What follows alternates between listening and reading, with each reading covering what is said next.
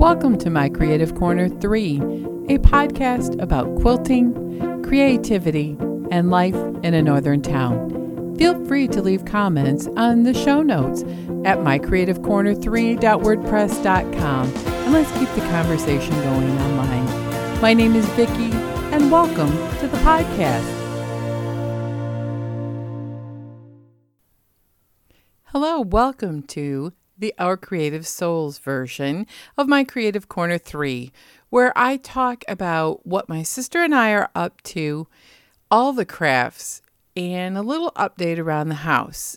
So, I've been working on hand embroidery. I went to Aldi because one of my friends at Simple Handmade Everyday, Kristen, said that they had a sew boho kit for $8 and had hoops some fabric, thread, everything you need for handwork for embroidery. They were really cute boho themed motifs, and I bought it. And the first one, if you remember, was a little bluebird that I stitched. And this week I've been working on a very fantasy inspired butterfly. Well, I went grocery shopping at Aldi, and on the 50% rack was the other kit. Both of these kits are by a designer named Kelly Fletcher. I love what it says on the back of the box. Kelly grew up among needles, thread, yarn, and fabric. Drawing on traditional stitches and techniques, Kelly puts a contemporary spin on each design to create a fresh look that appeals to the modern embroiderer. And the second kit that I got for $4 was called So Lovely. This is a monogram kit, and I just so happen to have a wedding coming up, and that would be my son's getting married. And I thought, wouldn't it be fun to monogram either a hoop design or a pillowcase or a hand towel, something uh, kind of an old fashioned idea, but her designs are truly contemporary. So that is one project I'm working on. I continue to work on my passion projects with both quilting and macrame. I have cast on, I guess you call it that, macrame, a new project with very thin cord. It's 100% cotton that I bought at Hobby Lobby and it's working up absolutely beautiful. It said macrame cord on it, but it's really kind of designed like rope. And my goal is next week when I'm home on a staycation that I will have this project done with all the knotting. And then I will dip dye the ends in that blue RIT dye that I talked about that I had such a hard time finding and have this ombre effect of dark tips all the way up the rope, going lighter and lighter and lighter. Now, according to the RIT dye instructions, it says that I should be able to just dye them, rinse it, rinse it again. However, if there's anyone out there who has used dyes on 100% cotton rope or cord, do I need to do anything else to fix the dye? I'm definitely going to follow the directions about adding salt and hot water and all of that business. I've never done hand dyeing before or dyed anything with um, RIT dye and I think I'm marbled fabric and that's paint not dye. So I'm very inexperienced at this but this is a piece that I'm going to keep for myself because it's truly an experiment and I want to keep working on the macrame and perfect a few pattern ideas and then maybe have some things for gifts for later on this year or for Christmas. Now, I saw a really fun thing when I put in the search box for YouTube macrame and it was a lady took two metal hoops and she said they were at Hobby Lobby for less than $2 a hoop. One was brass, one was silver colored as your options for finishes. And then she put like a ring, and then a ring was two inches bigger around that. And then she cast on macrame and then did like a crescent moon shape out of square knots with fringe. I really like that, and I am going to try some of that too. I'm just on fire with all of these different projects. Wait, let me say that again. I am on fire. How's that? with all of these projects. Um, I've been having fun because like the dyeing I really want to do outside in case um, no there's no in case when I have an accident with dye I don't want it in my house on my semi new carpet and everything else in my house is um, maybe not new uh, but it's got to last so I can't afford a big spill of dye. But I get asked a lot, why do you do all the things? Why do you craft so much? Why do you quilt so much? If you listen every other week, um, the whole podcast theme is on quilting.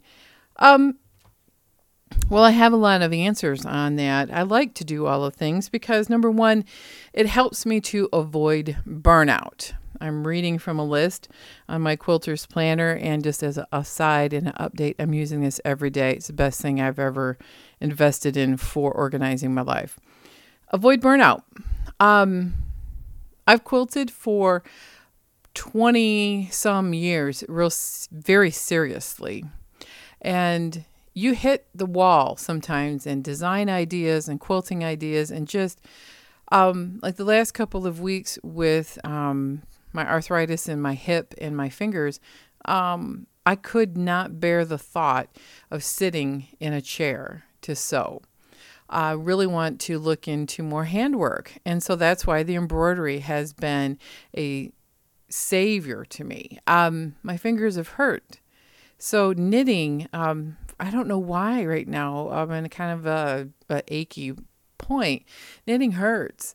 Um, I did cast off a shawl recently, and I will share that in the show notes. My green one skein wonder. Yes, I finished it. I have to block it. I don't know if I'll block it. I don't even know if it's worth blocking on a shawl. I may steam it a bit with my iron I digress. So, I like to do so many things because I also have a brain that needs to be stimulated. In case you haven't noticed, uh, I can get off topic, and doing the same thing over and over and over is really not my idea of fun. I'm I can't operate like a machine or a robot or factory produced over and over again that's just something that I can't do. But it kind of goes against a norm that's maybe cultural, maybe it's American, maybe it's just my family. But it's like if you're going to make something and you're good at it, you have to sell it.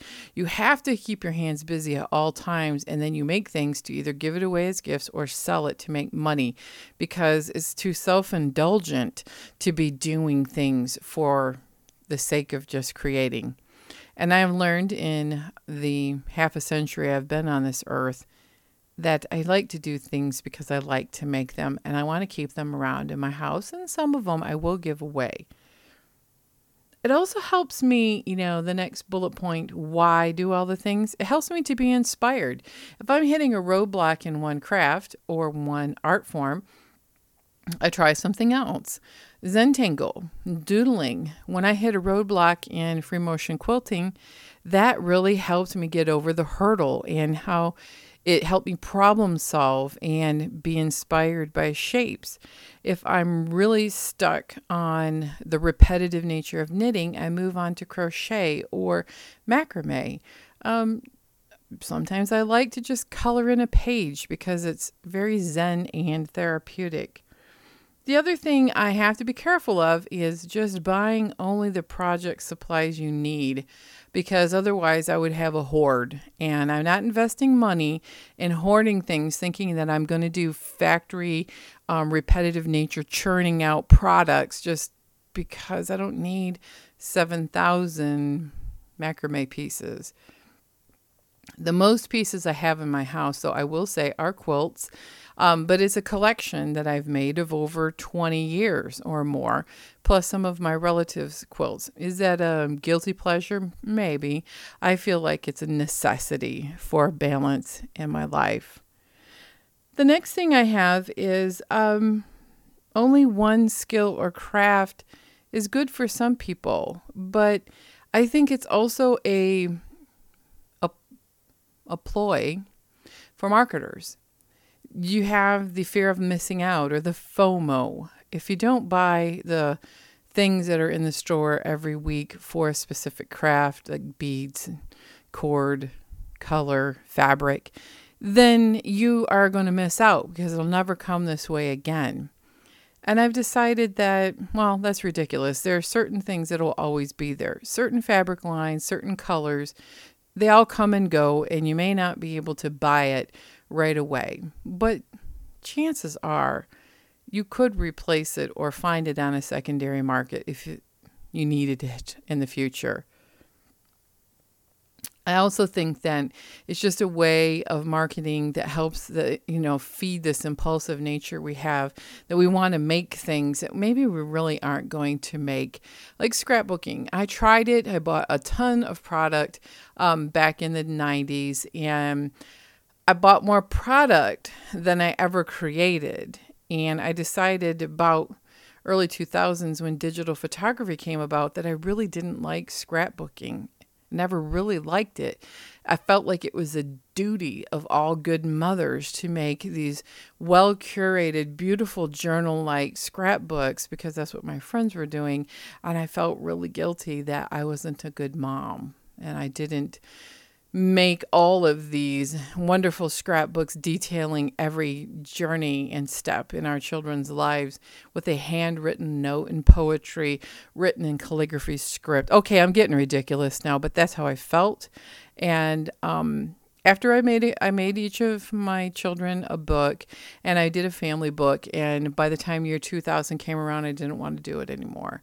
It was too much stuff, and I really didn't like collecting all of that and I didn't enjoy it. So give it away, throw it away, make crafts with it, you know, lots of cards and buntings and all kinds of cool things.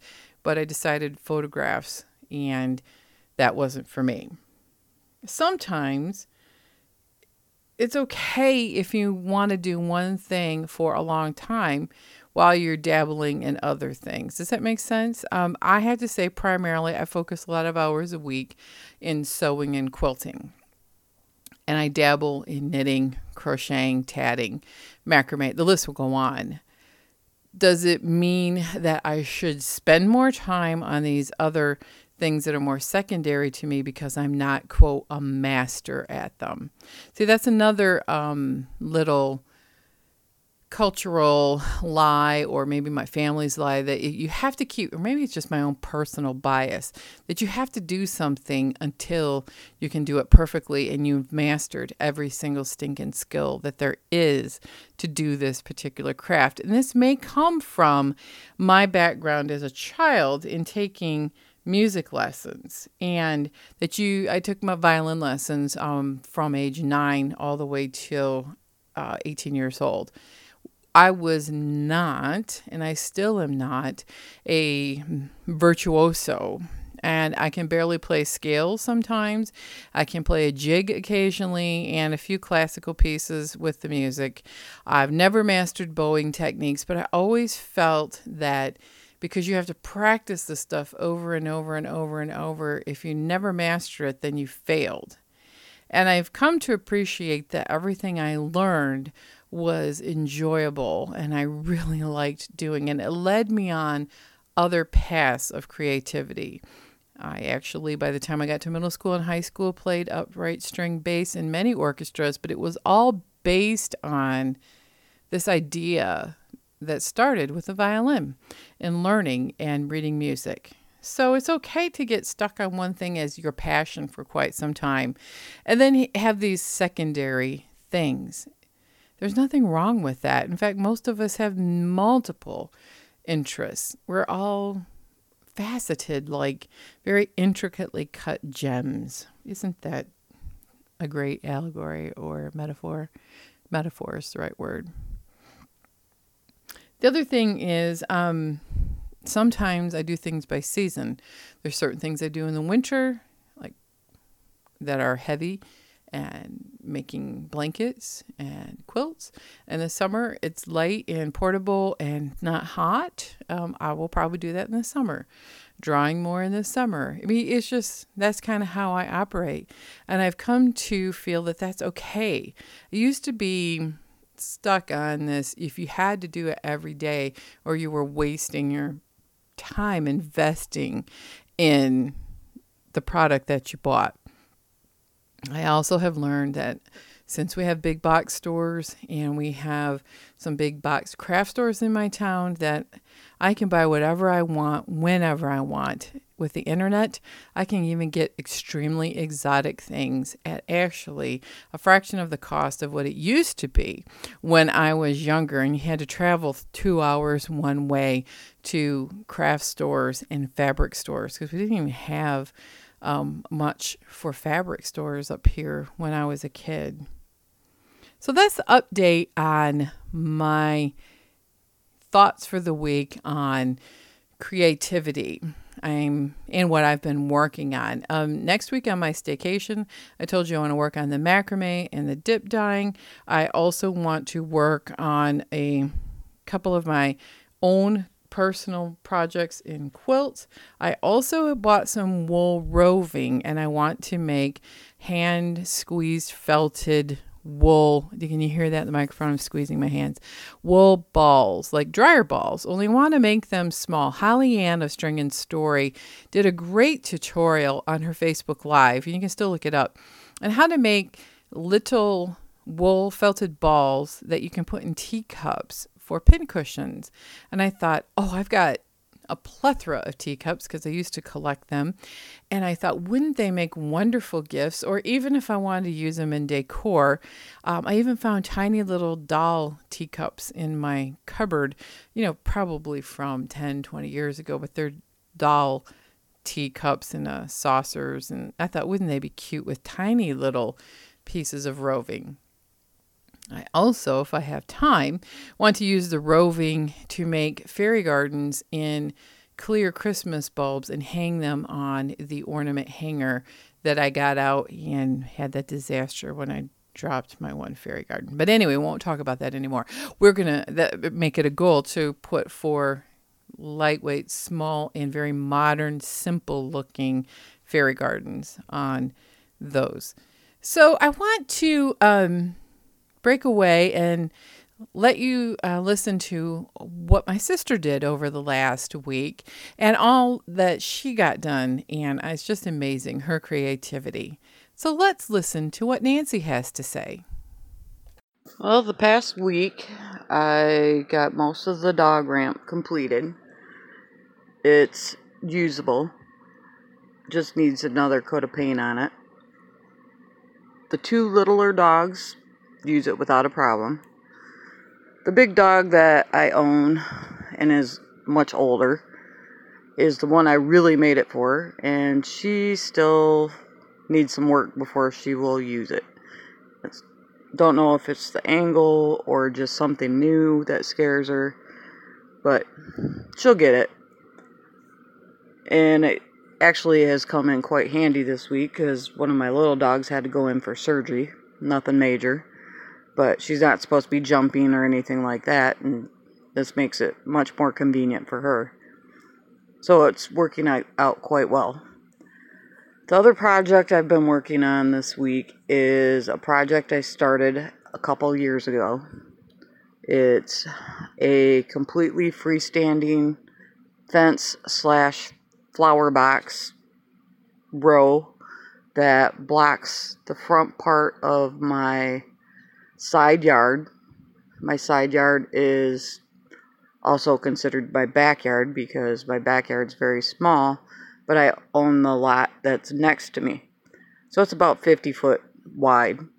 It's all freestanding, all made out of reclaimed fence wood that we made five flower boxes with little sort of like picket fence looking fences in between them all. Connected the fence lot fence section to the flower boxes, so it's all freestanding, and I don't have to worry about if it's movable or if I don't like it in a spot or whatever. I can actually move this whole thing. In the flower boxes this year, I'm creating birdhouse stands with trellises attached to them. So far, even that is freestanding. I bought some PVC pipe with basic caps for the one end to attach the birds' houses to. The other end, I cemented the PVC pipes into flower pots, big flower pots, about half full, and that gives it the stability and weight it needs to keep it from moving. Also movable. I can pick them up if I don't want them in the flower boxes anymore. I can put them anywhere in my yard. I've gotten two of the five birdhouse posts done. I'm doing them two different styles so I can figure out which one I like better and go from there. The one style is using the pole for the birdhouse with strings running down to my flower boxes because I have climbing roses and mer- the climbing roses are very small yet. They're transplants from last year. So I to give it a little more boost this year for looks, I planted marigolds or morning glories in them. And they'll climb the wires and go from there. That's the one version I'm doing. The other version I found a picture using tomato cages, one stuck in the ground like normal, and the other one you attach upside down. And then the plants can grow up them. And I have come up with a way to attach birdhouses to the top. I'll see if I can get some close up pictures of how I did it. Thank goodness for my other half because my hands are not strong enough to bend some of this wire and he did all the wire bending for me. Also in one of the tomato cage trellises, I used a second tomato cage and I'm creating a bird bath out of it. Well, more like a butterfly water feature. It's not really deep enough for a bird bath, but birds could definitely get a drink out of it. I'll also, once that's completed, I'll get some pictures of that and get it posted. Other than that, business as usual. I squeeze in my craft time between work and grandkids and running errands, just like everybody else does, but I try to get as much done as possible from day to day. And once I get my fence row done, I get to really play and add some more plants. That's my favorite part. And other than that, just one day at a time. All right. She's done so much, hasn't Nancy? I just want to end this week by thanking you all for coming back and listening to another podcast by me. And I don't recall if I've ever properly introduced myself, and I updated my intro, and I don't believe I even said my name, but my name is Vicki Holloway of My Creative Corner 3. You can find my blog at My Creative Corner 3 wordpress.com. If you like to sew, I did sew a block um, for my improv quilt. And if you're interested in learning about curved piecing, I did do a YouTube video. You can find that on my channel. I also have a twice a month newsletter. And if you missed your newsletter that just went out this week, then please sign up for it. You can find a link on my website. Thanks for listening, and I really appreciate all those who have taken the time to comment. I would like to encourage people to leave a review on iTunes or wherever you may be getting your podcast. If they have a place to review it, please do so. It really helps me out a lot and helps to grow the community of people we have that listen to the podcast. And if you feel so led, I also have a Patreon link on my blog for those who want to contribute either a one time gift or monthly that helps me um, defray the cost of the expense of this podcast. And um, those who have become patrons, I again say thank you for all of your support. Come back next week when I talk about what I did on my summer staycation and if I completed the things that I wanted to do. And next week will be more of a quilting focused, and the week after that will be another edition of Our Creative Souls. From the 45th parallel, this is Vicki, and for my sister Nancy, I'd like to say be creative